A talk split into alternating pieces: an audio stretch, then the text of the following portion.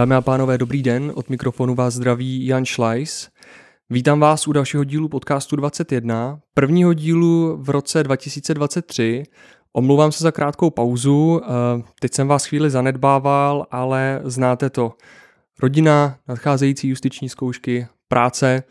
Brzo přijde velká změna, v čase ji dozvíte a doufám, že nám zanecháte i přízeň nadále. Mým dalším hostem je Robert Neruda, advokát a partner advokátní kanceláře Havel a Partners. Dobrý den. Dobrý den a děkuji za pozvání. Um, vás eh, není úplně potřeba představovat. Um, myslím si, že už eh, je známo, že jste manželem uh, prezidentské kandidátky Danuše Nerudové. Um, ale přece jenom, kdybyste se měl představit, jak vnímáte vy sám sebe? Kdo je Robert Neruda? Tak pokud teda nezůstanu jenom u toho práva, tak Robert Neruda je Brňák, 45 let starý, uh, člověk, který eh, se věnuje profesně celý život eh, jednomu specifickému oboru a to je eh, soutěžní antimonopolní právo. A profesně si prošel od státní zprávy, kde jsem začínal na úřadu pro hospodářské soutěže s krátkým intermecem v soudnictví na nejvyšším správním soudu, až jsem skončil v roce 2010 v advokaci a od té doby se věnuji tedy advokaci. Jinak jsem manžel, toto je zaznělo, a otec dvou dětí, sportovec. Eh, ten sport to je docela, docela zajímavá věc. Samozřejmě k tomu dalšímu se ještě dostaneme, ale já jsem dneska ráno prožil Twitter a viděl jsem výzvu od podcastu Insideru na Tvrdý únor. A vy jste psal, že vlastně ten Tvrdý únor už jedete nějakou dobu. Uh, to znamená, uh, co děláte a jak intenzivně? Tak já vlastně, mm, pokud jde o ten sport, tak eh, v zásadě se začátkem eh, covidu, kdy jsme se ocitli uzavření u nás na chalupě na Vysočině, tak aby se člověk z toho nezbláznil, tak jsem začal běhat každý den, takže každý den ráno chodím běhat. Mm-hmm. Samozřejmě jsou nějaké výjimky, například když mám odjet na služební cestu v 6 hodin ráno, tak, tak nevstávám ve 4 většinou, ale o půl paté už jo.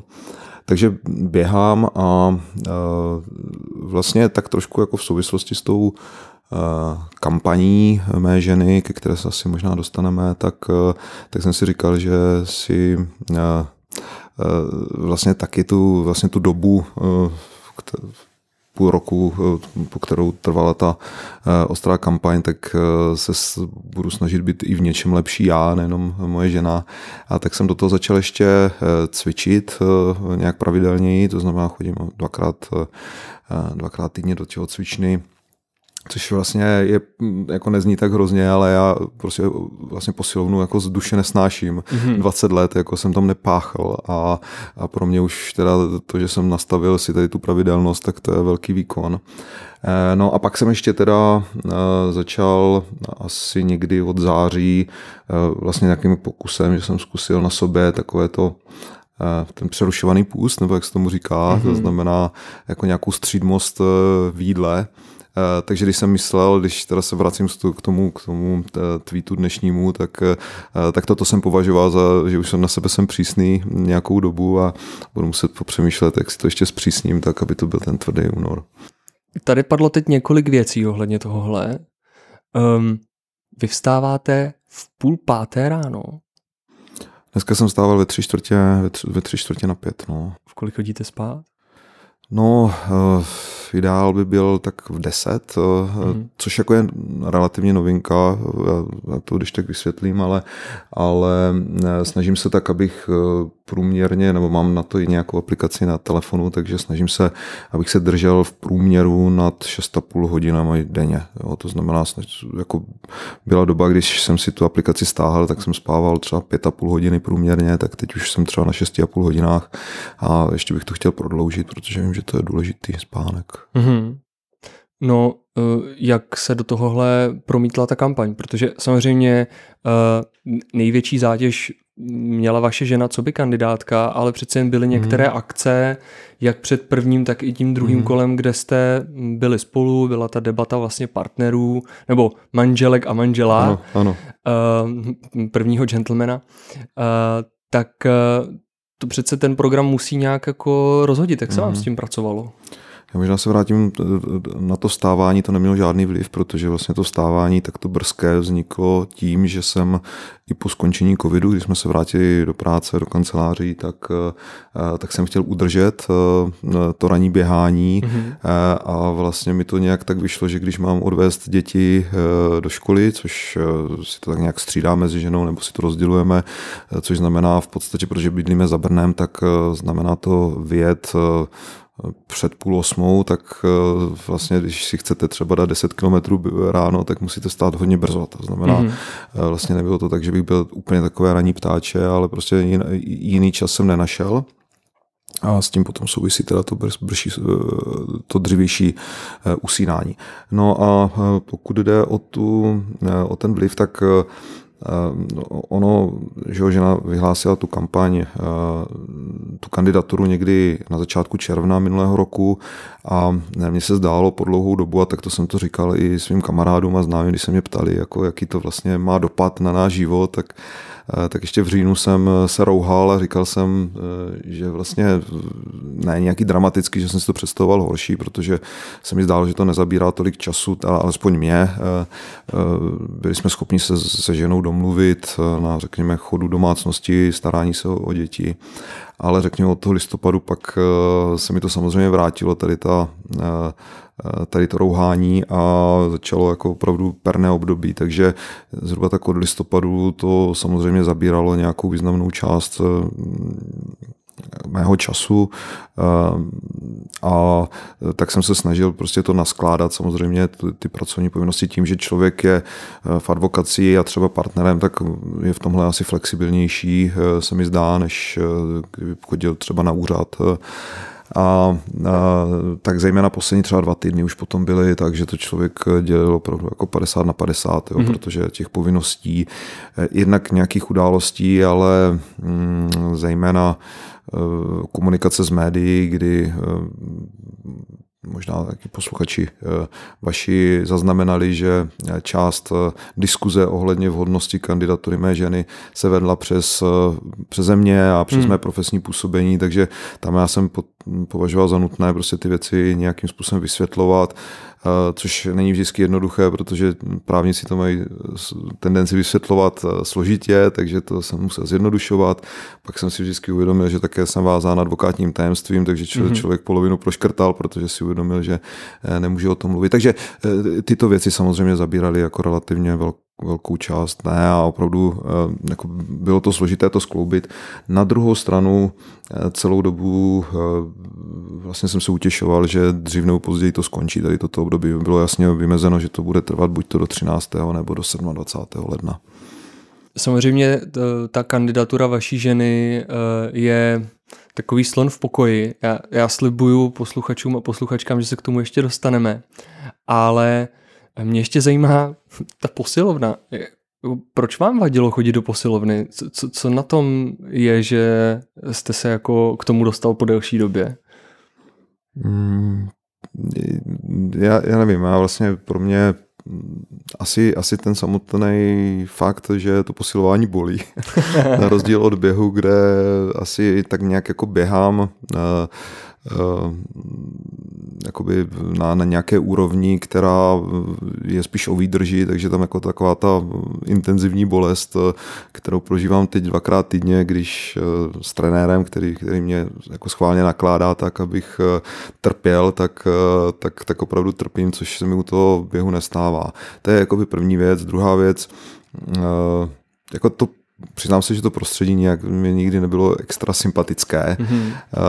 Spíš jsem byl člověk, který raději sportoval venku, ať hrál fotbal, nebo běhal, nebo jezdil na kole. A, no a taky mě stresovalo, že všichni jsou tam lepší než já, tak, takže, takže tak, a, ale pak jsem si už řekl, že jako je potřeba, aby to tělo se jak, jak si trénovalo a zdokonalovalo e, nějak systematicky, aby to nebylo jenom mm, o, o, o nohách nebo o spodních částech těla, kdy, kdy vlastně běhám a jezdím na kole, takže A, takže, a, a taky už jsem starší, takže potřebuji, aby mě nebolely záda a celkově jsem se cítil eh, lépe. Takže a jsem si celkem, celkem jist, že kdybych neměl eh, nad sebou ten bič toho, že člověk se domluvil s někým jiným, což je trenér, eh, abych tam přišel, tak, tak bych to určitě šidil. Mm-hmm. No a poslední věc, sportovní, je ten přerušovaný půst. Já si myslím, že jako je to poměrně radikální způsob diety, ale teď myslím diety ve smyslu způsobu stravování, ne v tom mm. jakoby negativním, mm. řekněme, léčebném slova mm. smyslu. Uh, jak vás napadlo tohle?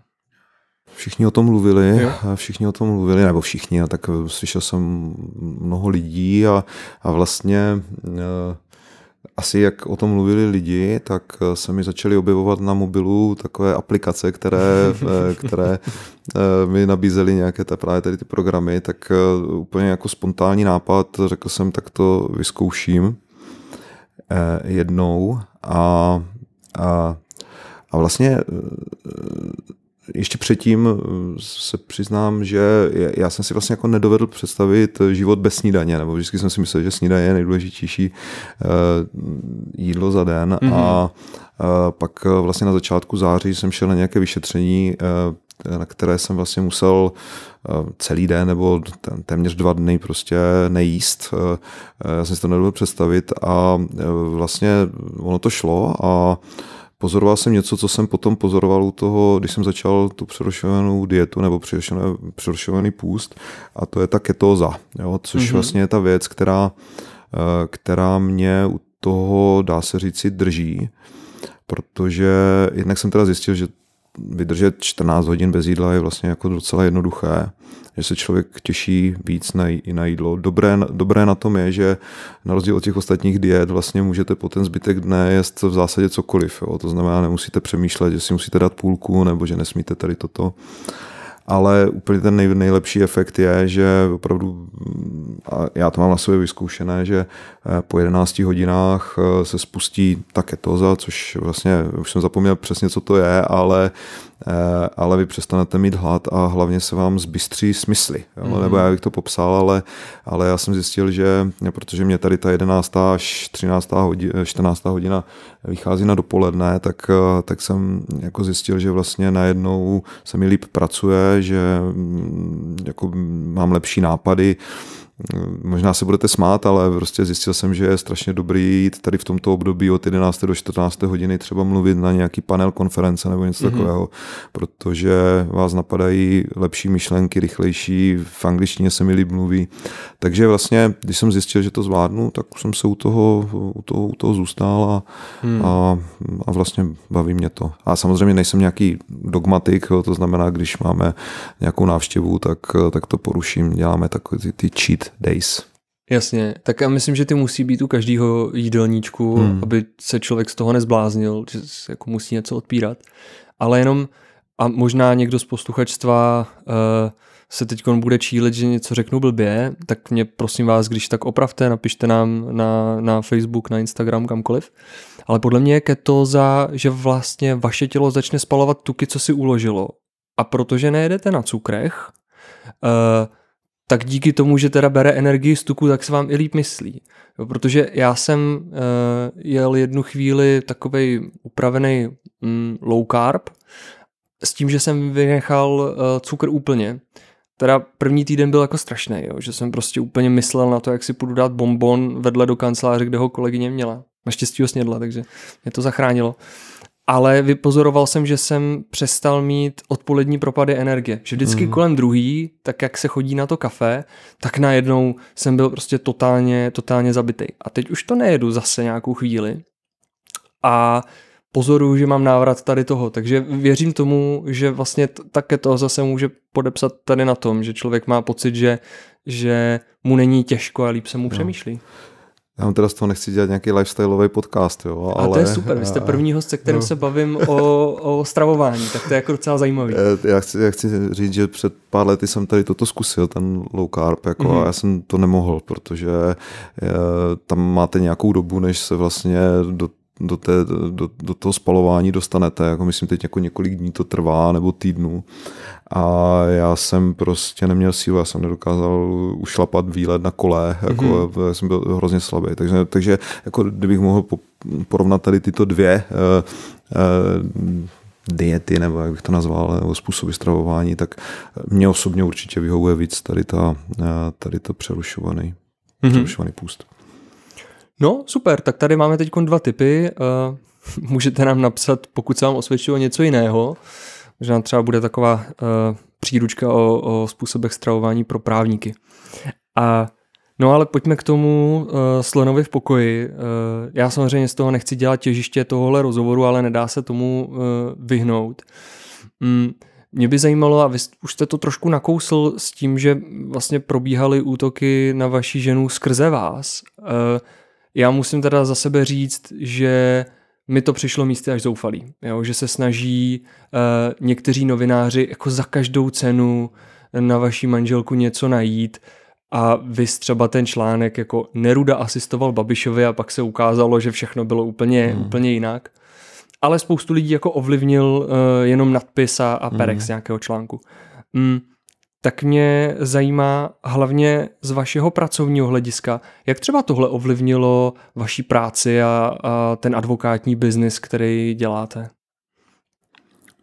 No, já doufám, že vlastně moc ne, protože no, já, jestli to myslíte v tom smyslu, že třeba by se mi ozývali klienti, nebo že, jako, že by se ptali na to, nebo nebo že by třeba některý klient s námi přerušil spolupráci, tak to se, to se nám vlastně nestalo. Já musím říct, že toto byla taková druhá zkouška pevnosti vztahu mezi mnou a naš, mými klienty nebo našimi klienty. Ta první se uskutečnila před dvěma lety, kdy jsem mm, se rozhodl kandidovat na pozici předsedy úřadu pro ochranu hospodářské soutěže a, mm-hmm. a tam jsem si říkal, jak to asi ti klienti vezmou, že 10 let eh, pro ně, pro některé až 10 let eh, poskytujete právní poradenství v tak citlivé věci, jako je antimonopolní právo a pak eh, najednou se budete hlásit tady na pozici. A vlastně tehdy mě strašně příjemně překvapila ve skrze pozitivní reakce, jo, že, že vlastně klienti mi psali, že, že to strašně přejí, že by to bylo prima, kdyby to dopadlo a, a když jsem se potom s nimi bavil, tak říkali, že to vůbec jako se nezlobí na to a že by věřili v nějakou profesní integritu a tak dále. Takže eh, z tohoto pohledu já jsem byl trošičku klidnější eh, v té ženíné kampani eh, vůči teda tomu biznisu. Já doufám, že teď jako nezakřiknu zase něco, co, co, se, co se ukáže, ale spíše jsem prostě dostával podobnou zpětnou vazbu, jakou jste zmínil před chvílí, jo, že prostě ti lidé říkali, prostě, že to je jako zoufalství to je to, o čem jsem mluvil před chvílí, jo, že, že prostě funguje to tak, že jako konkrétně tady tento článek, tak člověk eh, trošku znal eh, genezi, protože všechno to začne na sociálních sítích, kde vám nějaký účet, trošku paradoxně v tomto případě eh, kolegyně advokátka začne, jak se říká, hejtovat vaši manželku, cokoliv udělá, a pak se pustí do toho a začne vykládat, že prostě je to, ne, vaše manželka je Babišův projekt, protože Neruda schválil fúzi Agrofert Agropel. Jo, tak eh, dokud je to na, eh, na sociálních sítích, tak si říkáte prostě dobře, tak má to nějaký malý dosah, ale bohužel pak jsem vypozoroval, že právě v rámci investigace nebo honu, podle toho, jak to každý, každý jako vnímá, eh, tak se toho chopí novináři. A, a, a tam samozřejmě už prostě ten dosah je daleko větší, takže člověk si dal opravdu záležet, aby eh, ty odpovědi které, na otázky, které vám poslal novinář, eh, tak byly přesné, zároveň srozumitelné, aby, aby prostě z toho jakoby vyplývalo, co bylo mou rolí na Úřadu pro ochranu hospodářské soutěže, že prostě eh, jsem nemohl rozhodnout jinak, že naopak Úřad pro ochranu hospodářské soutěže tehdy vlastně poprvé přijal závazky ve vztahu k Agrofertu, to znamená poprvé vlastně zasáhl do té expanze, řekl, že zakáže tu fúzi, pokud neudělá nějaké ústupky a tak dále. Takže eh, vlastně měl jsem pocit, že po čtyřech hodinách vysvětlování novinářovi eh, jsem mm, jako odvedl dobrou práci. No a pak eh, a pak vyjde takovýto, takovýto článek, který vlastně jako celkem věrně odpov- využívá ty informace, ale ten nadpis je takový, že většina lidí, kteří si dneska konzumují zprávy pouze tím, že si přečtou eh, nadpis a udělají si na základě něho názor, tak eh, prostě eh, na sociálních sítích jsem u mnoha lidí dostal nálepku, prostě mm-hmm. Babišův člověk, ten, který pomáhal Babišovi. A jako mm, co s tímhle dělat, nevím, protože když se bavíte s novináři a, a, vlastně poukážete na toto, tak první informace nebo první, první reakce je, že že, že v podstatě ten článek je v pořádku, což jako v zásadě byl, a, a že za ty eh, titulky vlastně nemůžou, protože ty titulky prostě dělá nějaký editor nebo něco takového. No, tak mm, bohužel jsem s tím měl nějakou opakovanou zkušenost, takže je to, je to nějaká prostě zkušenost. Ale, ale zpátky, abych vám neutíkal k té otáz, od, od té vaší otázky, tak myslím si, že na klienty věřím tomu, že eh, to nemělo, nebo na, na, na můj vztah s klienty to nemělo nějaký dopad. Samozřejmě kolegové partneři, protože, to, protože ta mm, jakoby kampaň nebo ty, ty otázky se týkaly nejenom mého působení, ale také advokátní kanceláře, tak eh, ti z toho nebyli úplně nadšení, protože mm-hmm. Myslím si, že takový jako základní mod kanceláře je být spíše mm, jako decentní, nebýt, nebýt v headlinech eh, zpráv. Eh, tak je to eh, konzervativní biznis přece jenom. Přesně tak, přesně tak. Takže, takže jako nebyli z toho nadšení, nicméně jako nějak trpělivě to, trpělivě to snášeli, taky s vědomím toho, že to jednou skončí. um, já si pamatuju mm, ten moment, kdy už vlastně bylo jasné, že vaše žena skončila třetí a ona řekla, Andrej Babiš je zlo. A já jsem si v ten moment, když jsem samozřejmě viděl vás, jak eh, za ní stojíte, tak jsem si říkal, jestli přece jenom tohle není něco, co by třeba pro vaše partnery v kanceláři nebo i pro vás osobně mohlo do budoucna znamenat, že nějaký biznis prostě nedostanete, protože Andrej Babiš, pardon, jeho bývalá firma eh, v, ve svěřenském fondu, vlastní řadu společností a hodně, hodně fúzují a že mm, přeci jenom někdy byste se mohli třeba dostat do uh, nějaké situace, kdyby si, mm. řekněme, na tohle mohli vzpomenout a vy jste ten biznis prostě nedostali. Jestli jako jestli jste o tom ne, nepřemýšlel uh, takhle, samozřejmě jste nemohl vaší ženě to zakázat, mm. tomu, tomu rozumím, ale mm. uh, měl jste třeba nějakou takovou myšlenku, že se to možná může v budoucnu jako vymstít? Um, tak eh, vymstít, jako je, je mi jasné, že když řekne někdo něco takto silného, tak mm, takže se to jakoby té druhé strany může dotknout, nebo prostě si to bude pamatovat a, a tak jako já osobně jsem s tím byl srozuměn. Jo? Mm-hmm. Jako já si myslím, že prostě biznis je důležitý a určitě, určitě dělám advokaci, nebojím se říct, že je to prostě podnikání.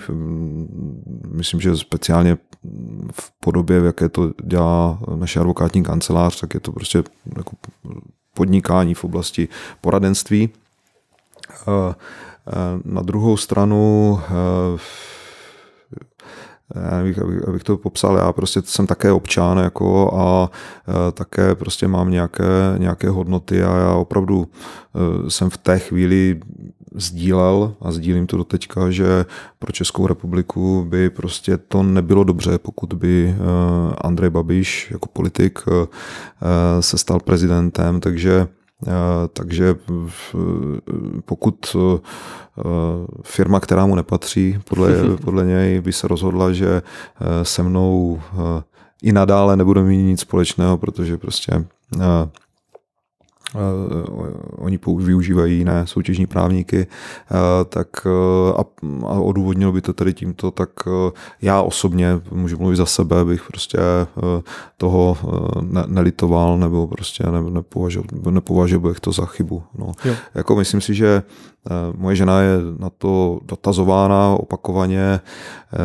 Někteří novináři jak si se ptají, jestli prostě tím jako ještě nerozdělila víc jako tu společnost, ale mně toto připadá tro, trošičku jako mm, pokrytecké tady ta diskuze, protože myslím si, že eh, si to myslí spousta lidí, akorát když to někdo řekne, eh, tak, eh, tak to a možná ten výraz je jako mm, opravdu jako expresivní nebo expresivnější, než si třeba já myslím, nebo než si myslela, myslela ta žena, ale že v té chvíli, když to říkala, ale, ale na druhou stranu mohl to být jako jeden výroků, který a teď se nebavím jako právník, ale spíš jako manžel kandidátky, který, eh, který mobilizoval voliče k tomu, aby přišli k volbám. Takže eh, když se jí na to teď ptala Marie Bastlová v sobotu v podcastu Ptám se, jestli toho nelituje, tak žena řekla, že toho nelituje mm-hmm. z mhm. těchto důvodů, že by to řekla znovu a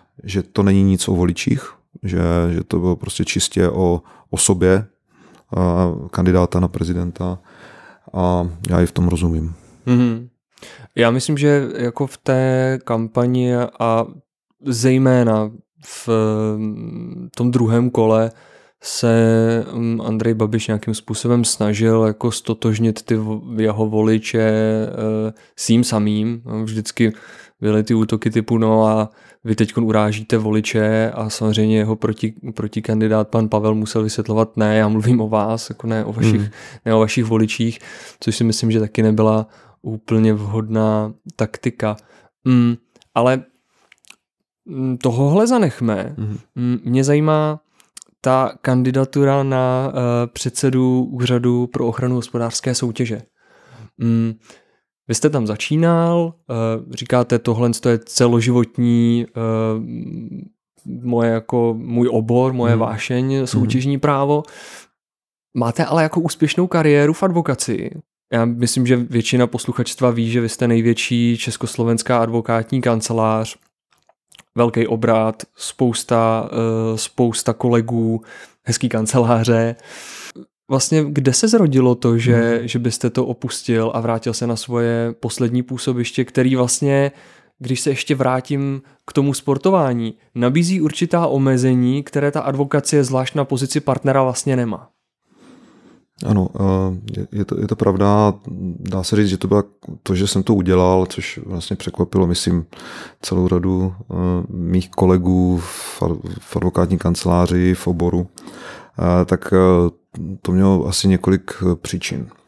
První byla, že eh, pracovat na úřadu pro ochranu hospodářské soutěže bylo vlastně moje první zaměstnání a eh, já jsem tu práci opravdu měl rád tam. Já, já jsem v době, kdy jsme měli jenom jednoho skutečného syna, tak jsem vždycky říkal, že úřad je moje druhé dítě. Eh, trošku jsem si to samozřejmě, trošku jsem to jako přeháněl, ale eh, byl jsem místo předsedou, který měl na starosti soutěžní politiku a, a opravdu se mi zdálo, že tehdy člověk dělá důležité věci a že prostě posouvá tady tuto agendu, důležitou agendu státu někam dopředu. Pak ale došlo k výměně mm, předsedy úřadu, kdy e, e, přišel pan Rafaj a ono se poměrně záhy ukázalo, že prostě my jsme nekompatibilní a nemůžeme spolupracovat, tak, e, tak jsem odešel do advokacie, což jsem tu nabídku vždycky měl, hrozně jsem si toho vážil, ale možná kdyby nepřišel pan Rafaj, ale kdyby tam pokračoval předchozí předseda, tak eh, a já byl na té pozici eh, místo předsedy a dělal tu soutěžní politiku, tak bych ji třeba v té době nevyužil tu nabídku. A Mimochodem proto, protože jsem věděl, že eh, bych musel dělat advokátní zkoušky, což jsem teda potom musel dělat a bylo to jedno teda eh, z náročných období mého života. Takže to je jakoby první východisko, že prostě mm, tu práci jsem měl rád a považuji to za důležitou agendu. Zároveň vlastně v, tom, v té době, kdy byl ten, eh, ten, ten tender se na to dělal, tak ten úřad byl opravdu v žalostném stavu a vlastně jsem to sledoval i jako advokát, že, že prostě z, z úřadu, který patřil mezi elitní úřady v Evropě, soutěžní úřady, tak se stal prostě otloukánek a, a prostě který neplní svoje, svou roli a který, kde, kde lidi nechtějí pracovat a, a odcházejí. Takže prostě byla tam jako nějaká snaha, aby opravdu došlo ke změně. No a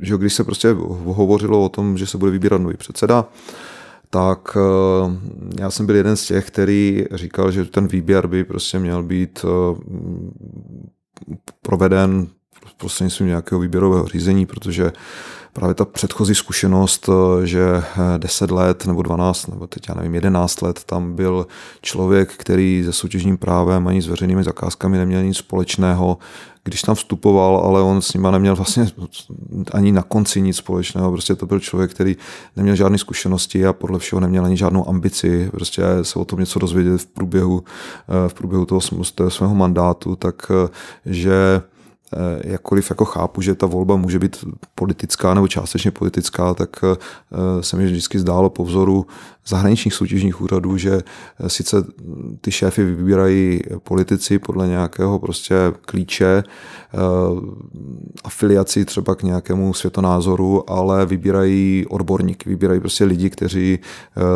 jsou, když vezmu příklad Spojených států, republikáni nebo demokraté, ale jsou to prostě lidé, kteří eh, mají respekt v té komunitě. Tak mm-hmm. jsem to měl v hlavě, že mi něco takového mohlo být. Dlouho se zdálo, že to nebude. A pak najednou pod tlakem, ne, nejenom teda mým, ale vím, že eh, Transparency International a tak dále, eh, tak najednou vláda řekla, že to výběrové řízení bude. A já to trošku vysvětlu obšírně, ale omlouvám se, eh, by to nedávalo smysl, proč jsem se potom rozhodl, kdybych to nevysvětlil.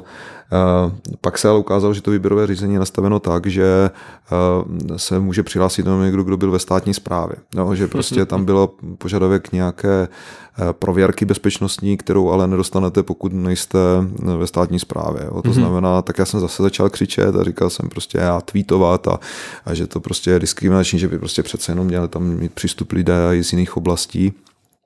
A no a vláda to zase změnila, tady tuto podmínku. Jo. Mm-hmm. A když tady toto všechno jako změnila, a, tak já jsem dostal hrozný strach, že po té, co, co jako křičím, jako že by prostě to mělo být otevřené, že se tam nikdo nepřihlásí. A, eh, takže, takže vlastně mm, toto byla nějaká jedna motivace. V neposlední řadě uh, byl to doba uh, lockdownu, a já jsem se tak trošku nudil, když to teď jako zjednoduším. Eh, seděl jsem, seděl jsem, ne, že bych se nudil, že bychom neměli práci, ale přece jenom jako eh, vlastně už to byl takový ten druhý lockdown, byl to podzim roku 2020, to znamená, už jsme byli po druhé zavření a tak eh, já jsem si to vzal jako nějaký projekt, Říkal jsem si minimálně si utřídím myšlenky, protože součástí toho výběrového řízení bylo napsat eh, a prezentovat eh, nějakou koncepci, jakou by měl mít vlastně ten, ten úřad. Takže, takže vlastně jsem to bral tak a říkal jsem si, přihlásím se a, a uvidíme. A, a jako byl jsem samozřejmě srozuměn, že by to mohlo dopadnout, byť Eh, když si to dohledáte zpátky, tak vlastně jakoby vláda, prezident eh, ještě před tím výběrovým řízením jasně řekl nějakou svou preferenci, kdo by to měl být, tak všichni mi říkali, že to zbytečný boj, ale eh, pro ty důvody, pro které jsem vám tady říkal, mi to dávalo smysl se přihlásit, takže, takže nějakou, nějakou dobu jsem jsem to, uh, jsem to připravoval, pak jsem to přihlásil, no a, a pak, pak jsem vlastně nevěděl, jestli mám chtít, aby mě vybrali nebo ne, protože samozřejmě uh, já stávající práci mám stejně rád, uh, cítím obrovskou odpovědnost vůči Eh, klientům a taky vůči svýmu, svýmu týmu, takže vlastně já jsem měl takovou emoční houpačku, protože prostě chvíli jsem si přál, aby to vyšlo a chvíli jsem si přál, aby to nevyšlo. E, věděl jsem, že to dopadne každopádně špatně, protože v obou případech budu, budu, budu jako zklamaný, jako nebo, nebo, eh, nebo přijde nějaká prostě vysoký náklad té druhé šance, ale Abych to ještě, ještě trošičku jako vrátil na takovou míru, vyšší míru obecnosti a ono to souvisí s tou kandidaturou ženy, my prostě nějak tak jako doma jsme si v nějakou fázi řekli, že člověk eh, nem, nemá, nebo pokud jako, pokud se mu něco nelíbí, tak nemá jenom nadávat a nemá, nemá jenom si stěžovat, mm-hmm. ale pokud má nějakou příležitost ty věci omezit, teda změnit, nebo se pokusit je změnit, i za cenu nějakých nákladů, jako v, v tomto případě prostě obětování třeba té pozice partnera v advokátní kanceláři, tak, tak to má udělat. A já jsem věděl, že pokud bych se o to nepokusil tehdy, tak bych vlastně před sebou v tomto ohledu neměl čistý svědomí a, a takhle jsem si to mohl očkrtnout. Zúčastnil jsem se, možná i tou součinností jsem dosáhl, že třeba ten, to výběrové řízení bylo otevřenější, že nakonec prostě ten kandidát, který vyhrál, tak musel ukázat jako koncepci a že možná do budoucna se tím nastaví nějaký způsob výběru eh, výběru kandidátu na takto vysoké pozice, takže jako když se na to zpětně ohlédnu, tak byť jsem nebyl úspěšný, tak eh, věřím, že to nějaký smysl mělo tady tato akce. Mm-hmm. No, mě docela zaujalo to, co říkáte ohledně toho, že se vám něco nelíbí a uh, měl byste to změnit. Mm, a teď jako jenom ne, neuražte se, ale souvisí to s tím, že uh, už je vám vlastně po 40 a to se říká, že je období, kdy si člověk uvědomuje vlastní smrtelnost a že jako třeba řešíte, jaký ten svět tady je pro vaše děti a, a jejich děti, nebo jako přemýšlím teď blbým směrem. To, to, to, to, to je zajímavé. Já, já teď takzvaně z podcastu do podcastu, takže mám druhý podcast ve dvou dnech a včera se mi Václav Rouček, eh, který dělá podcast eh, po chlapse, mm-hmm. Tak, tak se mi ptali, jestli se bojím smrti, tak, tak zjevně už vypadám dost sešle. No, takhle, asi, asi, asi to souvisí s tím, že člověk od určitého okamžiku má pocit, že prostě od té společnosti třeba jakoby leco vzal, nebo ona mu leco zdala, ta společnost, tak umožnila mě vystudovat, umožnila mě prostě nějakým způsobem se uplatnit a, a, a že prostě v nějaké fázi už je, řekněme, tak zabezpečen, že e, by měl uvažovat, jak to vracet. Jo? A samozřejmě můžete to vracet různým způsobem, tím, že prostě budete e, podporovat fotbalový klub, budete posílat peníze na nadační fond Krtek a, a, a nebo prostě nějakým způsobem přiložíte ruku k dílu. Jo? Takže já jsem si to tak vyzkoušel před, před pár lety, kdy jsem Zatím sbírám samé neúspěchy v tomhle ohledu, ale eh, kandidoval do obecního zastupitelstva, ale i když jsem se nedostal do obecního zastupitelstva, tak jsem eh, čtyři roky eh, prostě byl relativně blízko a tak jsem tak vlastně pochopil, o čem to je a musím říct, že mimo jiné teda jeden z poznatek, že chovám jako obrovskou, obrovský respekt vůči lidem, kteří se zapojí, zapojí třeba do té obecní zastupitelské demokracie, protože to je jako spousta práce a taky spousta nevděků. Takže, takže vlastně obdivuju to a, a, pořád dá se říct, že pořád mám takový vnitřní pocit, že člověk jako nedělá, nedělá dost v tomto ohledu. A na druhou stranu se mi zdá, že člověk by i v této oblasti měl dělat typicky jako věci, které jsou mu nějak jako blízké. Jo? To znamená mm-hmm. prostě uh, nevím, jestli bych byl dobrý ošetřovatel, dobrovolník v domově důchodců, eh, ale když to teď jakoby přeženu, když prostě vím, že třeba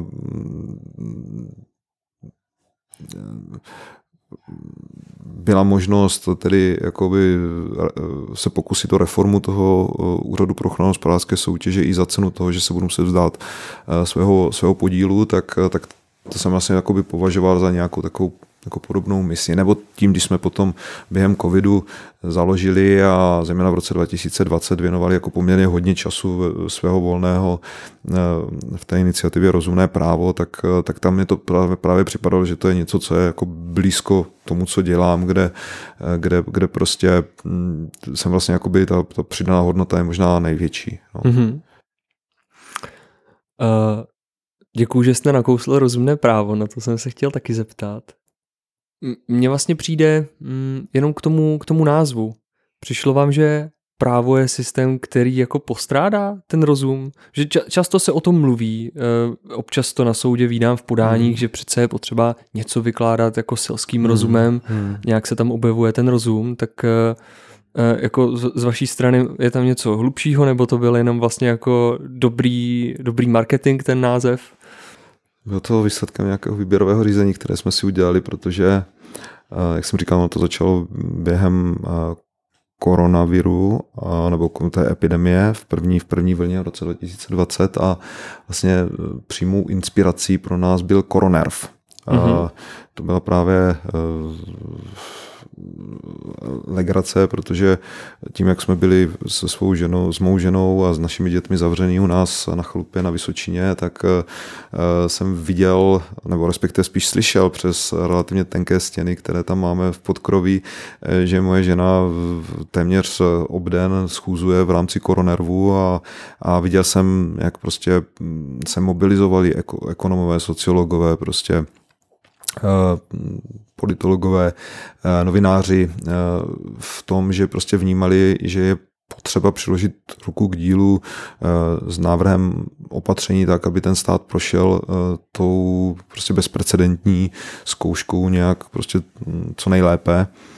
Eh, tak, takže jsme viděli, že prostě se vlastně takto mobilizovali že jo, lékaři, epidemiologové, ekonomové a, a vlastně nějak jsme si uvědomili společně s Petrem Břizou a Ondrou Trubačem, kteří jsme jako takhle tři stáli na začátku, že ti právníci vlastně mlčí, že, jo, že, hmm. že, že, že nejsou slyšet. Jo. Ono je to obecně, se mi zdá, nevím, jestli mi to potvrdíte, eh, ale že vlastně právníci jsou hodně opatrní při vyjadřování se k věcem veřejným a, a nám to vlastně přišlo škoda, jo, že, že vlastně ten ten právnický hlas není tolik slyšet, protože eh, hned od začátku, že jo, celá řada těch opatření měly dost jako zásadní dopad do, eh, do práv lidí a teď jako oprávněný, neoprávněný, přiměřený, nepřiměřený a, a vlastně v nějaké fázi ty první měsíce se to vlastně moc neřešilo, protože se zdálo, že, že, že, ten, že, že ten to zlo, se kterým bojujeme, eh, ta epidemie a ta, ty, ty vysoké počty mrtvých je tak strašné, že prostě je možný prostě omezovat práva a tak dále. No takže takhle vznikl ten, eh, tak vznikla ta idea eh, toho rozumného práva. Eh, no a já mám pocit, že jsme z začátku se jmenovali nějak koroprávo a takhle jako mám ještě někde složky v, v počítači, ale pak nám to přišlo tak jako hloupé, že to je moc jako vidět, že se to že se to opičí po tom koronervu a zároveň jsme poměrně rychle měli nebo dospěli k závěru, že bychom chtěli, aby když teda něco takového ustavíme, tak aby to trvalo déle než uh, ta epidemie.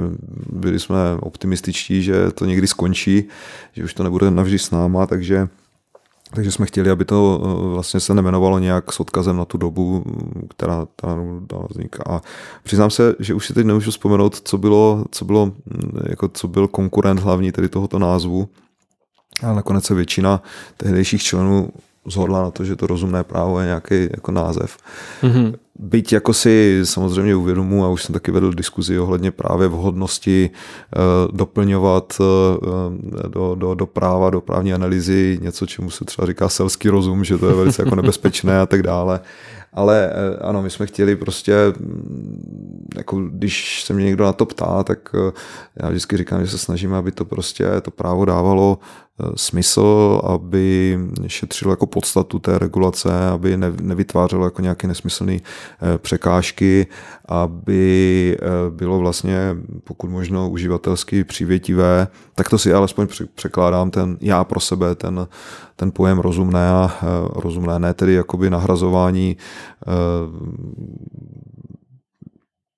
jako platných norem prostě nějakou úvahou o rozumnosti, jako, ale, ale spíš jako to, aby, aby, aby se nepřijímaly zbytečné předpisy a, a, a nebo aby se třeba, když je potřeba něco regulovat, tak jsme nevymýšleli nějaké řešení, když třeba okolo nás ta řešení jsou, tak aby jsme se inspirovali a tak dále. Já jsem to ani teda nemyslel tak, eh, že by se snad eh, právní úvaha měla jako redukovat uh, jenom na nějakou rozumnost. Mně přijde, jak jste mluvil o tom covidu, že to byla bezprecedentní doba i v tom, že především vláda nám ukázala, že vlastně na právo kašle. Hmm. E, asi tomu nepřispělo ani střídání v rezortu e, ministerstva zdravotnictví, ale jako pamatuju si prostě ten výrok, že no dobře, než nám to soud zruší, tak získáme alespoň několik týdnů času a to přesně my potřebujeme. Jo, totální, totální vlastně nerespektování pravidel, které si ten stát sám vytvořil. Jo? Hmm. Takže to jako uh, podle mě určitě lze kvitovat, ale jenom mě napadlo, když jste říkal ohledně té, té přívětivosti, jestli má, mezi vámi jsou nějací daňaři, protože to přece daňař, když si přečte třeba zákon o DPH, tak o nějaké přívětivosti uh, může snad jenom snít, protože to jsou strašně jako hmm. nehezký předpisy. Hmm. Mě zajímá jako z hlediska praxe, uh, nejenom o daních, je spousta dalších nepřehledných, nepřehledných předpisů, ale mm, jaké vy vlastně můžete udělat kroky k tomu, aby se to zlepšilo. Nevím, jako jsou mezi vámi třeba lidé z LRV, kteří to můžou vlastně mm-hmm. potom nějak jako tlačit, tlačit do praxe. No. Víte, jenom jako vlastně, Rozumím. aby to nezůstalo u toho, že no. vydáte nějaký statement a ono to vyšumí. Jo, uh, rozumím. Uh, tak zaprvé máme tam daňaře, máme tam dva, dva dokonce dva eh, členy, eh, Petru Novákovou a eh, Ondře, Ondřej Trubaček, kteří mm-hmm. se věnují daním, takže jako tuto oblast zrovna máme nějakým způsobem celkem dobře pokrytou. Někteří členové jsou nebo jo, někteří členové jsou členy legislativní rady vlády, po případě mm-hmm. jejich jakoby, pracovních skupin, takže, takže i, toto, i toto platí a jako věříme, že prostě ty věci, které, o kterých třeba diskutujeme, tak, tak se potom nějak jakoby promítají do té, do té jejich činnosti. A na druhou stranu my vlastně ta základní forma té naší činnosti jsou, je vydávání nějakých stanovisek, eh, eh, které, které prostě jakoby směřují pokud možno k aktuálním, ale i nadčasovým otázkám a ty my, ty my tedy eh, vlastně jako publikujeme, snažíme se nějak zpropagovat na sociálních sítích, ale taky to vlastně posíláme ústavním činitelům, to znamená poslancům, senátorům, vládě No a tak nějak jako věříme, že prostě někde se, někde se uchytnou. No a rozhodli jsme se před nějakým časem, že vlastně nebudeme měřit e, úspěšnost naší činnosti e, metrikou, jestli nás prostě ty úřady poslouchají nebo ne, protože si myslíme, že eh, má smysl jenom třeba na ty otázky eh, upozorňovat nebo, nebo prostě jako roz, rozvěřovat tu debatu, eh, že i toto má smysl. Samozřejmě bychom byli rádi, kdyby kdyby mm, se ta naše doporučení promítla do, do legislativy nebo aplikační činnosti, po případě, aby se tím aspoň jako někdo zabýval, aby třeba nám mm-hmm. řekl, nemáte pravdu, ale, ale jako zohlednil to. Takže, eh, takže toto jsou vlastně ty, eh, ty nástroje. Byť teda se přiznám, že eh, na začátku jsem i možná pod dojmem toho, že jsem měl činnost koronervu, to znamená té ekonomické sekce, přímo za dveřmi, a takže mm-hmm. jsem to sledoval, tak, eh, tak, tak, jsem, tak jsem měl trošku po vzoru koronervu představu o, o nějaké větší akčnosti, možná větší údernosti mm-hmm. těch našich stanovisek, možná větší takové radikálnosti. Eh, ono se jako ukázalo záhy, že vlastně mm, ekonomové, teď doufám, že se nikdo neurazí, ale jsou tak jako větší střelci. Pro ně nebylo eh, problém sepsat stanovisko a jít s ním do, do, do médií během odpoledne. Eh, nám to většinou trvá několik týdnů, eh, když už se teda zhodneme na tom, jestli je to vůbec vhodné téma nebo ne. Takže, takže tam se jakoby ukázala opravdu ta konzervativnost toho právnického, právnického odvětví. Na druhou stranu, prostě právě možná proto, že ten eh, celý chod eh, a vůbec celé to vytváření toho, toho, toho názoru od opravdu identifikace vůbec tématu, na kterém jsme si schopni zhodnout. Jo. Snažíme se prostě jít tou cestou, že, že vybíráme jenom ty názory, na kterých se zhodne eh, celé členstvo, to znamená 15 lidí, což taky není úplně jednoduché s ohledem na to, že každý má trošičku jiný background a tak dále. Tak ale se ukázalo, že byť nejsme schopni chrlit tolik stanovisek jako koronerv, po případě časem vlastně ta naše aktivita ještě trošičku se snižovala, tak, tak se ukázalo, že vlastně my jsme přežili a koronerv už ukončil činnost, takže my pokračujeme dál. Tak, takže to je jenom jako taková zajímavost, že jsem si vlastně uvědomil, že aby se právníci dohodli na nějakém společném textu je vlastně mnohdy složitější než, eh, než ekonomové, kteří se mi tak jako zdálo, že mají vlastně menší strach z takové nějaké té chyby. Jo? Jako, mm-hmm. Že tady opravdu se dost často řeší každé slovo eh, v tom našem stanovisku tak, aby to bylo neprůstřelné. Tam eh, v případě těch ekonomů vlastně více šlo asi o tu substanci a rychlé vyslání toho, té, té, té zprávy, zprávy do světa. Hmm. Ale i přesto si myslím, hmm. že prostě těch témat, které jsme otevřeli, tak je celá, celá řada z různých odvětví a vlastně jako baví mě to a myslím si, že je to důležitá činnost. S tím souvisí uh, jedna otázka, kterou jsme dostali uh, od jednoho z našich sledujících. A sice, jestli si myslíte, že advokacie je relevantní prostředek k lobbingu. Trošku mi přijde, že třeba takové profesní organizace nebo řekněme spolky uskupení s tím můžou souviset. Hmm. Tak eh, jak byste odpověděl na tu otázku? Takhle, mm, já si myslím, že jako lobbying eh, eh, má u nás vlastně jako pejorativní význam, jako, který, hmm. který podle mě asi já, ne, není, není jako správný tady toto zařazení, když jakoby udělám takový úskok a hned se vám vrátím, jo, eh, během kampaně mé ženy vlastně se, eh, se spojení eh, vlivný advokát, což mělo být jako moje označení, který, za který by vlastně v jak, jakékoliv profesi asi každý byl rád, tak se vlastně stalo synonymem nějakého jako padoucha, jo. Mm-hmm. A myslím, že jako podobné je to trošku s tím lobbyingem, že jo. Lobbying já chápu, že to je prostě pokud se děje nějakými transparentními způsoby, eh, tak je legitimní vlastně ovlivňování názorů v rámci demokracie.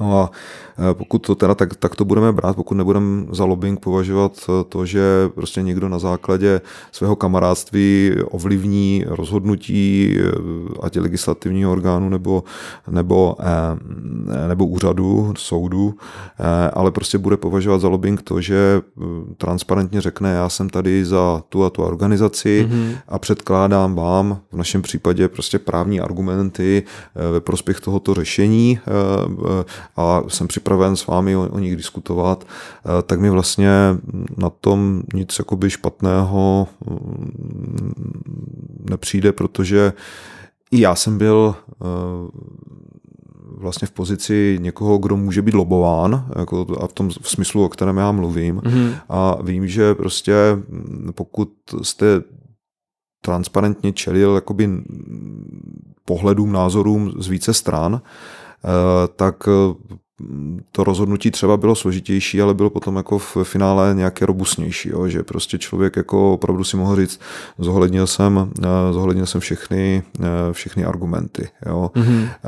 Protože když jste třeba na tom úřadě pro ochranu hospodářské soutěže, tak vy dostáváte primárně informace od svých kolegů, ale to je jako jedna strana, že jo? To mm-hmm. jsou prostě lidé, kteří pochopitelně hájí nějaký zájem, eh, eh, mají, řekněme, nějakou zkušenost, která je primárně ta aplikační, ta, ta, ta ta enforcerovská, když to řeknu, ale uh, myslím si, že je legitimní, aby třeba ten člověk nebo ten orgán, který rozhoduje, tak aby zohlednil i jakoby ty názory uh, druhé. Já teď, teď se nebavím o rozhodnutí, kde samozřejmě máte zcela jakoby jasný uh, nástroje k tomu, abyste zlobovali to rozhodnutí, to znamená prostě typicky nějaká podání, vyjádření ke sdělení výhrad, rozklady a tak dále, ale myslím třeba, když se tvoří legislativa, tak, eh, tak si myslím, že je velice důležité, eh, aby, aby prostě zaznělo co nejvíc, co nejvíc hlasů a pak se musí rozhodnout ten. ten. Takže, takže, a, mm-hmm. takže vlastně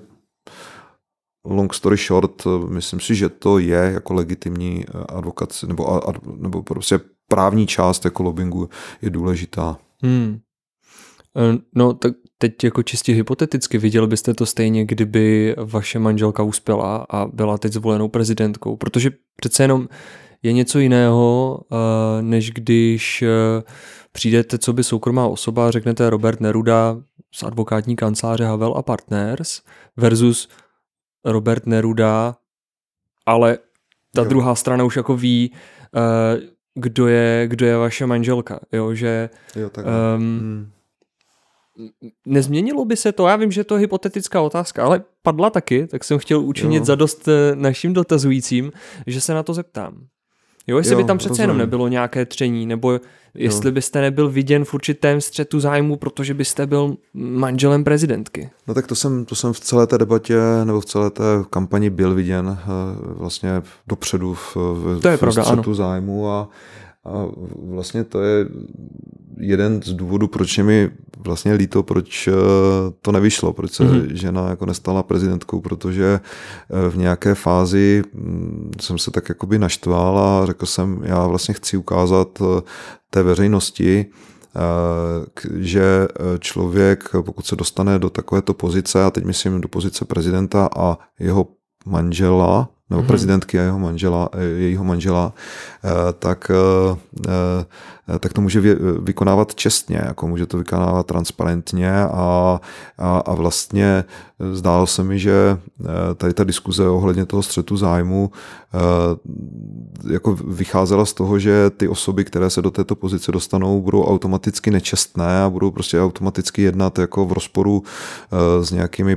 právními pravidly, s etickými pravidly a tak dále. Jo. A, hmm. a vlastně proto mi možná jako nějakou dobu trvalo, protože jsem to jako nedokázal pochopit, proč vlastně jako lidé mě automaticky podezřívají z toho, že bych eh, nějakým způsobem nekalým, eh, nekalým protežoval eh, prostě advokátní kancelář klienty. Já mm, jsem vždycky říkal a myslel jsem si, že to bude stačit, že na to mám prostě až příliš velkou úctu jako k tomu,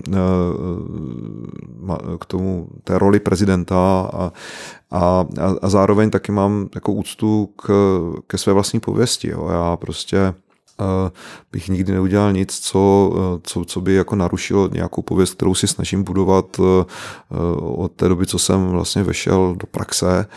A, mm, tak, takže vlastně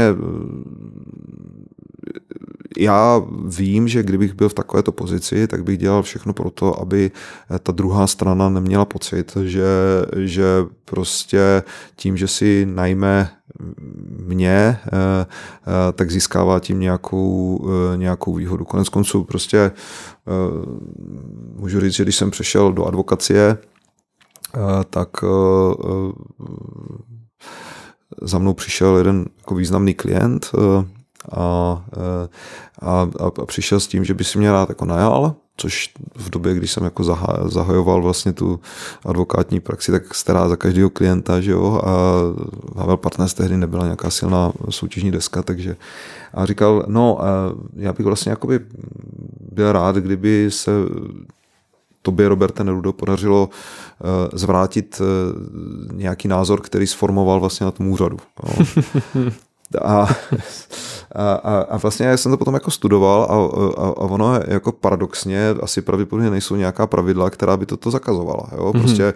úřad přijal nějaké rozhodnutí, na kterém jste se podílel, není to jakoby v rozporu s advokátními předpisy, je to asi trošičku rozporu jako s, s etikou, mm-hmm. ale jako právně bych asi nic neporušil, ale, ale prostě já jsem říkal, jak, jako na začátku své kariéry uděláš takovou tu věc, jako, tak už prostě vždycky bude zaškatulkován. Takže, takže jako stejným způsobem bych eh, postupoval prostě, kdyby moje žena eh, vyhrála, eh, v tom smyslu, že já bych byl první, který by radil přijmout eh, opatření, která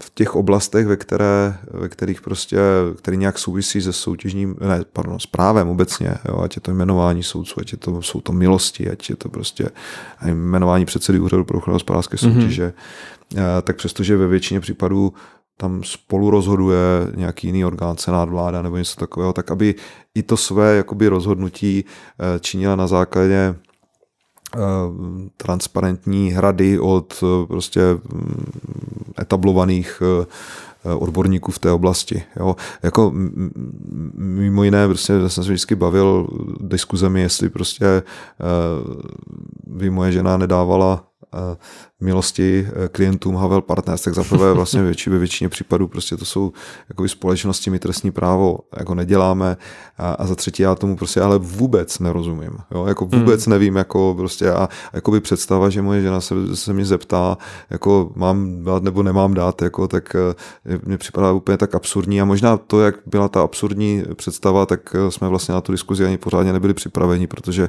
nás jako nenapadlo, že, že prostě lidi opravdu budou automaticky z tohoto dovozovat, eh, dovozovat střed zájmu. Takže nevím, jestli jsem vám vlastně odpověděl na tu otázku, ale jo. spíš jsem jako považoval za nutný trošku jako vysvětlit ten, ten, ten, ten svůj mindset, jako protože Jasně. já jsem to taky říkal, když se mě na to někdo ptal, dívejte, kdyby žena vyhrála a stala se prezidentkou a dokonce vyhrála druhý období, tak když skončí, tak mě bude 55 let jako a já prostě chci jako pokračovat ve, ve svém biznisu a, a to nemůžete bez důvěry lidí hmm. okolo vás, klientů, vašich ostatních advokátů, ale taky těch institucí. Jako a, a prostě No, takže, tak, tak, tak, takže, takže tak to, no. No, já myslím, že tady ty dotazy, ono to mělo určité rácio, nebo aspoň tak, jak já ho tam vidím, a totiž v tom, že za těch posledních deset let si česká společnost zvykla na tolik jako mírně řečeno nestandardností ohledně hradu. Ať už to bylo neposkytování informací, eh, nechození do některých médií, které prostě pan prezident Zeman eh, z nějakého důvodu označil za jako eh, nepřátelská, nebo řekněme si to natvrdo, byla to média, která k němu byla kritická, k němu nebo k panu Ovčáčkovi. Takže mluvčí s nimi nemluvil, prezident s nimi nemluvil a vlastně já se svým způsobem nedivím veřejnosti, mm. že čekají, že o ten úřad bude mít vlastně zájem někdo podobného typu mm.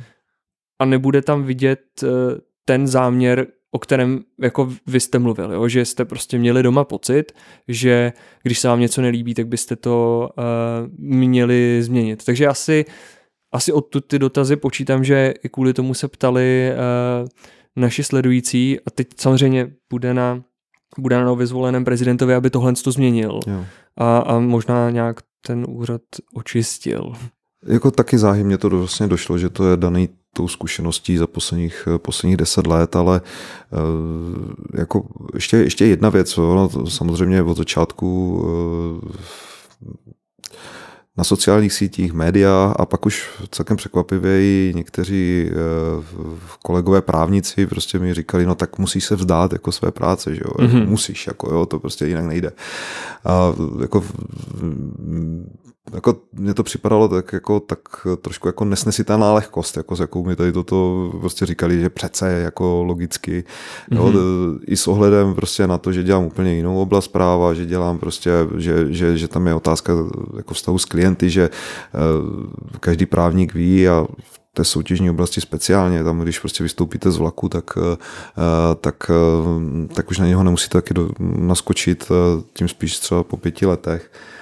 A, zároveň jakoby vím, že nebo tak jsme se na to dívali, že prostě v mnoha zemích eh, eh, výkon funkce prezidenta nebo, nebo premiéra je daleko civilnější a že je naprosto běžné, že prostě manžel nebo manželka prostě pokračují částečně ve své práci. Jako, takže, eh, takže, takže vlastně jsme měli takovou představu, že bychom rádi v tomto šli příkladem a ukázali, mm, že prostě pokud se tam dostanou čestní lidé, nebo lidi, kteří si o sobě myslí, že jsou čestní, eh, tak, eh, takže tady tyto problémy nakonec nevzniknou. Ale eh, v průběhu té diskuze prostě jsem jako dospěl k závěru, že musím učinit slib, že kdyby tedy žena vyhrála a přestav všechno opatření, která jsme přislíbili, že bychom udělali, tak bychom veřejnost nepřesvědčili, tak, tak jsem říkal, že jsem připravený prostě ukončit advokátní činnost, tak aby prostě hm, ty pochybnosti nebyly. Ale trošku jsem doufal v koutku duše, že eh, se nám třeba během několika měsíců podaří přesvědčit veřejnost, že eh, ta obava eh, byla zbytečná. Mm-hmm. Mm-hmm. Uh, já bych ještě teď na chvíli přešel k tomu, k tomu právu. Mm, já jsem se díval, že vy máte PhD z obchodního práva se zaměřením na tu soutěž. A, a přišel na to jeden dotaz, jestli si myslíte, eh, že mm, PhD z obchodního práva má smysl. A já bych to, že samozřejmě asi, kdyby vám to nedávalo smysl, tak ho nemáte, ale já bych to jako modifikoval uh, malinko, tenhle dotaz. Uh, máte pocit, že to má benefit pro vaší práci? Mm-hmm. Eh, eh, já myslím, že nakonec, nakonec jo. Já jsem měl určitý pochybnosti, když jsem vstupoval do advokacie, jestli to není overkill, že mm-hmm. prostě přijdete do advokacie a kde se typicky bavíte prostě s firmama, korporacemi, korporacemi prostě jako v případě soutěžního práva, teď tam přijde člověk, který má vlastně vědecký titul, že jo. Pokud myslím, že už je to vědecký titul. Jo, jasně, jo, je určitě. To vědecký titul a tak jako jestli se neleknou a neřeknou si, to je prostě nějaký vědátor, jako který je otržený od praxe. Ale vlastně to neukázalo, mimo jiné, protože teda jsem člověk, který si příliš jako nepotrpí na, na, na tituly a, a, a nikde vlastně to uh, moc jako nepropaguji. Ale uh, vlastně postupem času jsem za to rád a, a vlastně v rámci naší skupiny poradenské v rámci kanceláře, kterou máme eh, pro, pro soutěžní právo, kde nás v současné době je třeba eh, teď jako, to řeknu správně, 15 nebo 16 právníků, eh, máme ještě ekonomii a pak studenty a tak dále, tak, tak máme v tuto chvíli čtyři lidi, kteří mají buď to hotový, nebo, nebo si dokončují PhD. A já jsem vlastně za to rád, protože myslím si, že to vlastně ukazuje taky sílu toho, toho týmu, eh, že prostě jsou tam lidé, aby, abyste měli jakoby fungující eh, tým této velikosti v takto specifické oblasti, tak potřebujete mít lidi exekutivní, lidi prostě, kteří eh, naopak třeba jsou hodně analytičtí a, a, a vlastně jsem rád, že, že tady se najde, najde tolik lidí, tolik kolegů, že, že chtějí se vlastně v tom takto intenzivně vzdělávat, protože ono samozřejmě to vyžaduje nějaké širší vzdělání, prostě nějaké mm, vědecké metody práce, e, schopnost sepsat prostě dokument, který je řádně rešeršovaný a tak dále. E, e, je, je v něm něčem nový, je přesvědčivý a tak dále. Takže myslím si, že vlastně eh, ne, že by nám to přinášelo nějaký, nějaký přímý obchodní profit v tom smyslu, že, eh, že by se naši klienti zajímalo, zajímali, kolik eh, z našich právníků má PhD, to se myslím jako nestalo. Teď daleko častěji se ptají, kolik máme žen, kolik máme uh, handicapovaných a tak dále, aby si vybírali to, koho si vezmou jako právní, právní službu, to je realita. Wow, ale... tak to mě překvapuje. Já mám teď, samozřejmě posluchači to nemohou vidět, ale já mám teď zdvižené obočí, znamená, pro korporace je tohle relevantní při výběru mm, poradenské společnosti. No, stále, stále častěji vlastně mhm. ty témata ESG eh, se stávají předmětem výběrového řízení a v podstatě pokud nejste schopni prokázat, eh, že máte nějakou politiku eh, nediskriminace, že prostě máte nějakou politiku rovného genderového přístupu, tak, mm-hmm. tak se do toho výběrového řízení často ani nedostanete. Mm-hmm. Wow. Takže jenom, ale já to jakoby nespochybnuju, určitě to, jako, pokud je to aplikováno nějak rozumně, tak to asi jako dává, eh, dává smysl. Eh, nicméně nezažil jsem tedy, eh, pokud se nepletu, žádný, žádné výběrové řízení, ve kterém by podmínkou účasti to vůbec, ale nebo nějakým hodnotícím kritériem bylo počet lidí, kteří má, mají PhD. Mm-hmm. No já myslím, že ten dotaz možná směřoval k tomu, jestli to není právě uh, overkill. Uh, já třeba mám kolegu uh, na soudě, který vlastně říkal, že mm, pochopil, že to úplně nepotřebuje, jo, že ho baví víc vlastně praktický právo než akademie, takže, takže z toho důvodu vlastně ukončil. Proto, pro, proto taky já své kolegy nějakým způsobem netlačím do toho, aby si třeba dělali titul judr, že mm-hmm.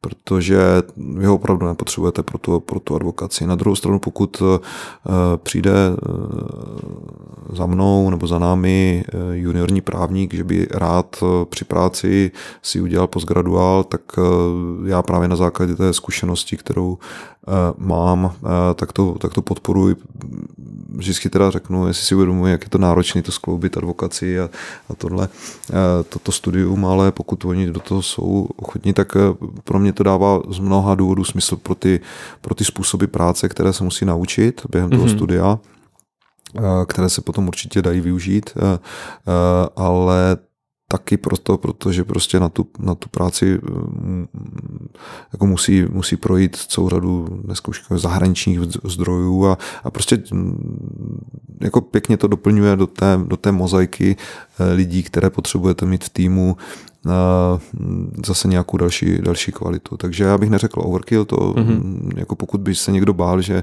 má PhD, že nemůže do advokacie, tak, tak to určitě tak není. Myslím, že daleko víc záleží, záleží asi jako na jako typu advokacie, protože uh, asi jiný, řekněme, nastavení musíte mít, pokud jste samostatný advokát a musíte být jako vědec, uh, komunikátor, uh, achiever, všechno dohromady, hmm. že jo? Hmm. Když to třeba jako v, ve větší advokátní kanceláři, kde ten tým máte větší, tak, tak můžete si dovolit zaměstnat nebo angažovat lidi, kteří jsou třeba víc introvertní jako, a třeba jsou větší vydátoři a na druhou stranu eh, třeba lidi, kteří eh, jsou exekutivní a dej jim prostě mm, komunikace s klienty a vlastně získají si to klient, klientské srdce, protože mm-hmm. prostě můžou potom využít ty, eh, té, té spolupráce s těmi ostatními, takže, takže i to, na tom to záleží, ale určitě to není overkill a, a jako vlastně pokud někoho ten obor zajímá, tak bych to doporučoval. Mm-hmm.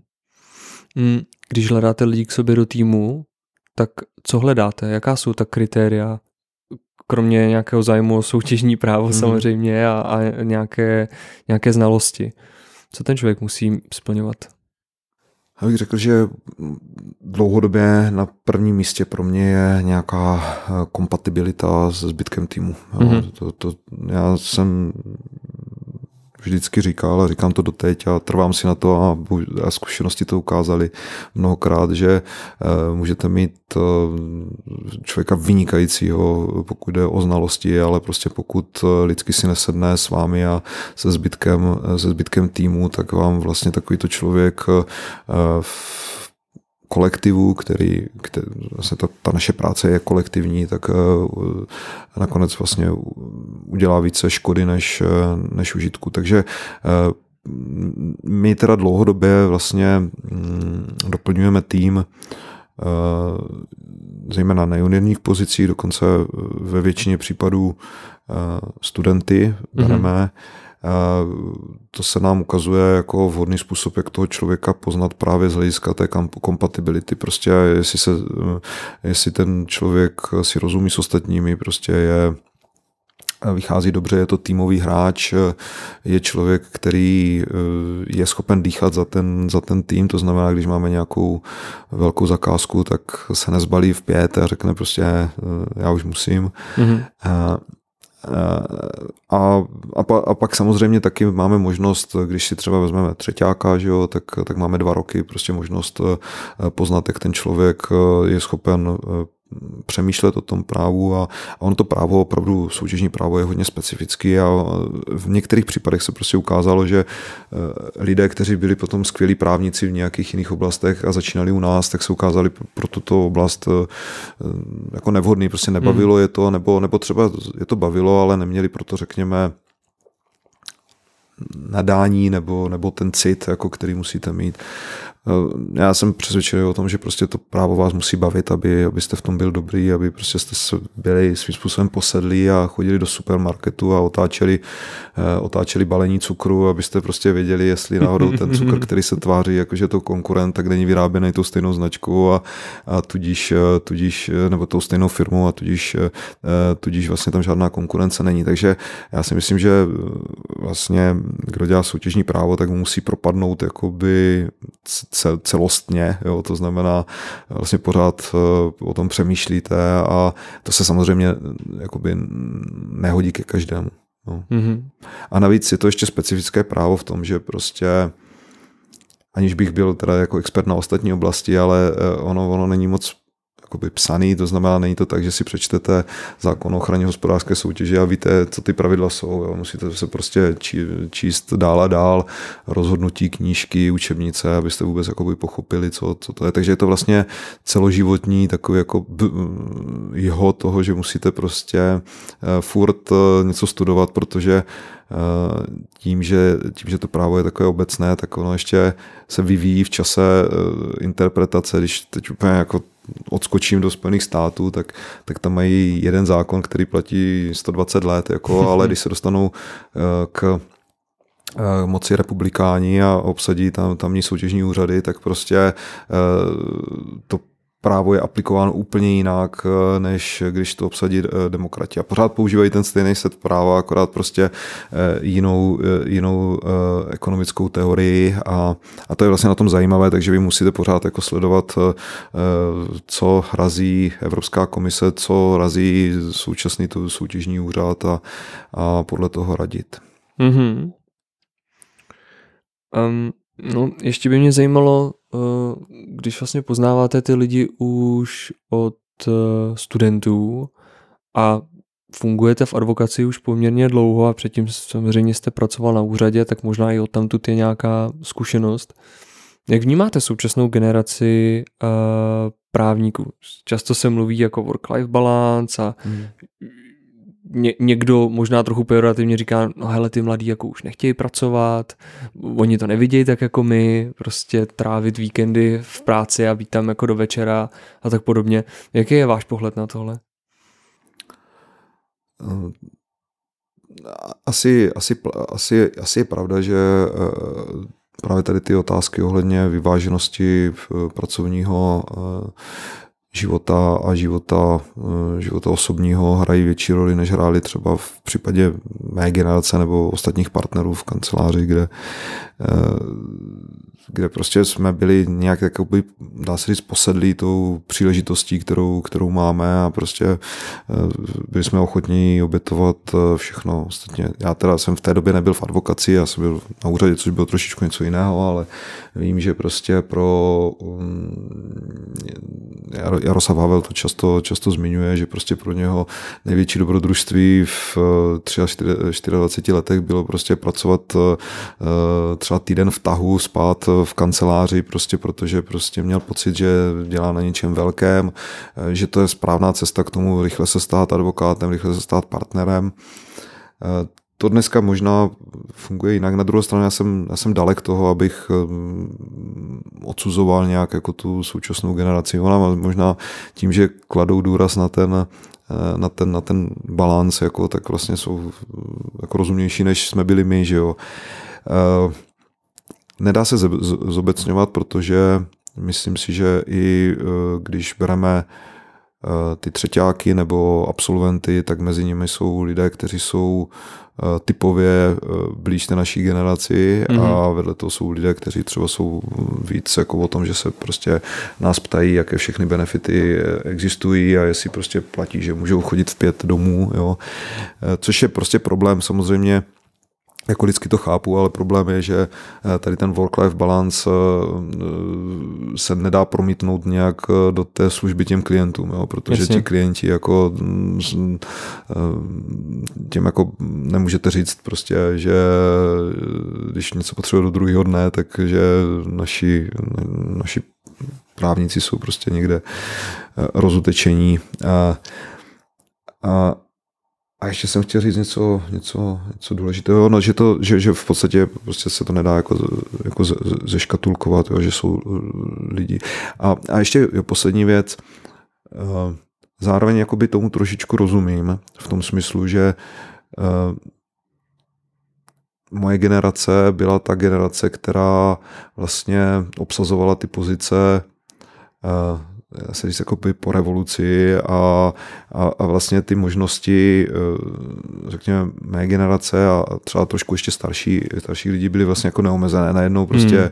ta advokacie byla eh, nenasycená, prostě podniky, management a tak dále a na ty pozice se dostali lidé ve svých 25-30 letech, a oni jsou dneska obsazený, že jo, ty, ty pozice. Jasně. A když jsem se o tom bavil a, a my jsme tehdy věděli, že prostě když člověk udělá něco víc a bude se snažit, jako, tak má jako velice dobrou šanci prostě se rychle prokousat jako tou hierarchií. Já jsem se stal místo předsedou úřadu pro ochranu soutěže ve svých, doufám, že teď to nespletu, ale 20, 29 letech. Jo. Mm-hmm.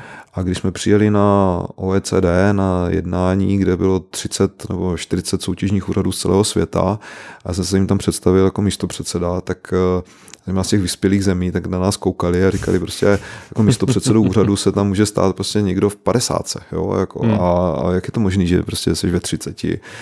Eh, a to myslím jako hezky ukazuje jako ty možnosti, které tehdy byly. Jo. Vlastně celá naše kancelář je eh, složena, nebo, nebo ta, ta, ta starší generace partnerů eh, má dneska něco mezi 40 a 48 lety. To znamená, mají jako perspektivu jako teoreticky dalších 15-20 let práce. A teď, jako když se na to díváte jako člověk, který vstupuje do té advokacie, tak si říkáte, ta kancelář asi nemůže mít jako 100 nebo 150 partnerů, že jo, jako, takže, eh, takže jako trošičku rozumím, že, že se jim zdá, že, ta, eh, že, že mladým se zdá, že eh, ta cesta není tak rychlá nebo tak jako přímo čará, jak, jak byla za, za naší doby. A pak si můžou říct prostě, proč vlastně bych teda tomu měl obětovat všechno, když, když to třeba nepovede k tomu, k k tomu efektu takhle, takto rychle. Na druhou stranu myslím si, že právě u nás v kanceláři se snažíme eh, žít tady ty příběhy, kdy prostě máme tady eh, lidi, kteří se stali partnery a začínali u nás jo, relativně nedávno jako studenti jo, mm-hmm. a už se stali třeba equity partnery. Jo, takže eh, ta prostupnost v naší kanceláři, my se ani aspoň snažíme, aby byla, aby byla jako pro, i, pro, i pro mladé lidi. Nedržíme se nějakého prostě striktního systému povyšování, jako v tom smyslu, že prostě když je někdo výjimečný, tak může, může jít rychleji ale, ale jako rozumím tomu, že prostě ty, že, že třeba oproti mně, který se stal místo předsedou v 29 letech, tak, tak ten člověk musí makat třeba ještě víc, než jsem musel pracovat já. Rozumím. Mm, měl bych ještě poslední otázku, která taky přišla od jednoho sledujícího. A sice, jestli jste někdy neuvažoval o tom, že byste se stal soudcem. No, to jsem uvažoval. To jsem uvažoval hned po škole. Eh, byla to jedna z alternativ. Eh, já myslím, že hned, hned vlastně po škole jsem šel na zkoušky na, doufám, že to říkám správně, justičního čekatele. Tehdy ještě čekatele, jo? Tak, justičního čekatele. A uh, tehdy, já nevím, jestli si to ještě vaši posluchači pamatují, ale tehdy vůbec než vás připustili k nějakému soudci, aby si vás jako poslechl, tak jste museli projít screeningem uh, nějakého psychologa, který vlastně dělal nějaké takové ty testy, jako jestli jste vůbec vhodným člověkem na, uh, na soudcovskou pozici a, mm-hmm. a pamatuju si, že vlastně z toho tehdy byl největší strach, protože to tady, tady v Brně působil nějaký člověk, který měl pověst toho, že prostě je schopen svým rozhodnutím rozhodnutím, palcem nahoru nebo palcem dolů, jako rozhodnout o kariéře. A v zásadě proti tomu nebylo žádné odvolání. No, tak já jsem tenkrát čel a tam se mě ptali, tam byly také otázky, jako seřaďte barvy, které jsou podle sympatično, jak, jak jsou vám sympatické, nebo namalujte strom, jako a, a pak, když se to vyhodnocovalo, tak jako říkalo, no prosím vás, ten strom, jako, že jo, tady nemá kořeny, tak jak, jako vy nejste usazený, že jo, a, a hnědá se vám líbí, tak to je nějaký divný, jako jo, a, a jako vlastně vyšlo z toho eh, to, že, že jsem dostal teda posudek, že nejsem, nejsem vhodný na uh, soudcovskou pozici.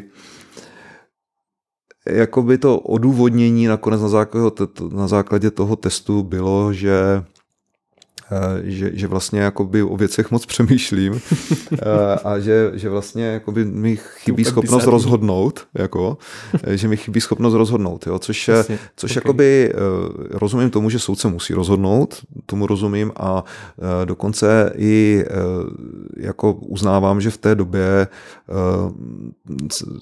23 letech jsem často měl problémy se jakoby přiklonit k nějakému řešení. Jo? Jako prostě opravdu člověk mohl být jako nerozhodný v tom obecném slova smyslu, tak jak to cítíte, takže, takže vlastně tehdy jsem to celkem jako s pokorou přijal. Jako, mm-hmm. uh, jako dneska si myslím, že je vlastně dobrý, když člověk má pochyb, pochybnosti, jo? protože když nemá pochybnosti, tak často skl, skl, sklouznete uh, k nějakému jednoduchému řešení, mm-hmm. které nemusí být správné. Dunning-Kruger efekt, no. Uh, v finále nevíte, že nevíte, když tak, si myslíte, že tak. víte. Takže vlastně nakonec z toho, jako dokonce nedávno jsem, kde si někomu odpovídal a říkal jsem, že to, co jsem vlastně považoval za svůj handicap, tak takový to, jakoby to ty pochybnosti vnitřní, jako, tak, tak dneska považuji spíš za, za svou jako sílu, protože často mě jsou schopny tady tyto pochybnosti indikovat, že je někde nějaký problém, jo, mm-hmm. protože je taková nějaká intuice. No a pak jsem o tom uvažoval, když jsem byl asistentem na nejvyšším správním soudu, kde, kde vlastně jsem byl postaven v roce 2005, na konci roku 2005 eh, před nabídku Eh, jít zpátky na úřad pro ochranu hospodářské soutěže, protože se tam vyměnilo vedení a dostal jsem nabídku, abych se tam vrátil po dvou letech na soudu, anebo pokračovat jako uh, asistent s tím, že ale tehdy platila, myslím, že to platí do teďka, že vlastně můžete být, uh, si ty justiční zkoušky udělat až ve 30, což pro mě znamenalo ještě asi třeba dva nebo tři roky, že bych musel pokračovat. Můžete jít dřív teda, to jo. je jenom pro upřesnění, jo, jo. jo, jo nebo, nebo soudcem, že se můžete stát. No, každopádně ano, pro mě ano. to bylo, pro mě to znamenalo, že bych musel ještě asi dva roky nebo tři roky čekat, hmm. jako hmm. A tehdy vlastně jako převážilo to, že byť se mi to vlastně na tom soudu moc líbilo, to byly první dva roky, nebo prv, já jsem byl druhý a třetí rok eh, fungování nejvyššího správního soudu a, a jako byl jsem hrozně se mi to tam líbilo a, a bylo to jako fascinující vidět tu instituci při zrodu. To bylo ještě vlastně v těch původních prostorách ano. na Masarykově, ještě ano, nebyla nová ano, budova, že? Ano, přesně tak, přesně tak. E, tak, tak jsem vlastně tehdy eh, vlastně upřednostnil e, tu státní zprávu před, e, před možností jít na soudce jakože ta možnost se tam nějak jako rysovala, že by, že, že by, to, že by, to, že by to bylo možné. Takže to byly dva, dva nějaké takové okamžiky, kdy jsem uvažoval o soudcovství a, a jako, má, jako chovám k tomu jako velký respekt eh, k soudcovství a jakoby nevylučuji, že bych eh, třeba jednou, až budu mít pocit, jako, že jsem nabral dostatek eh, nějakých zkušeností, abych mohl ty věci rozhodovat jakoby nestraně se sohledněním, takže bych třeba o to někdy stál, pokud, pokud jako to, to soudní soudní soustava bude prostupná i pro lidi zvenčí, tak, tak bych to vůbec jako nevylučoval, že bych se někdy o to ucházel. Super. No, tak jsme u konce. Moc krát děkuji, že jste přišel do podcastu 21, bylo to skvělý. Já moc krát děkuji za pozvání, bylo to pěkné vykládání a omlouvám se těm, kteří které čekali uh, nějaký chytřejší řeči o právu, že první část, první půl hodiny jsme strávili uh, diskuzemi o dietě a sportování. Já si myslím, že to bylo skvělé. Byla to, byla to zajímavá změna pro jednou. Tak jo, tak, tak, tak Děkuju, naschledanou.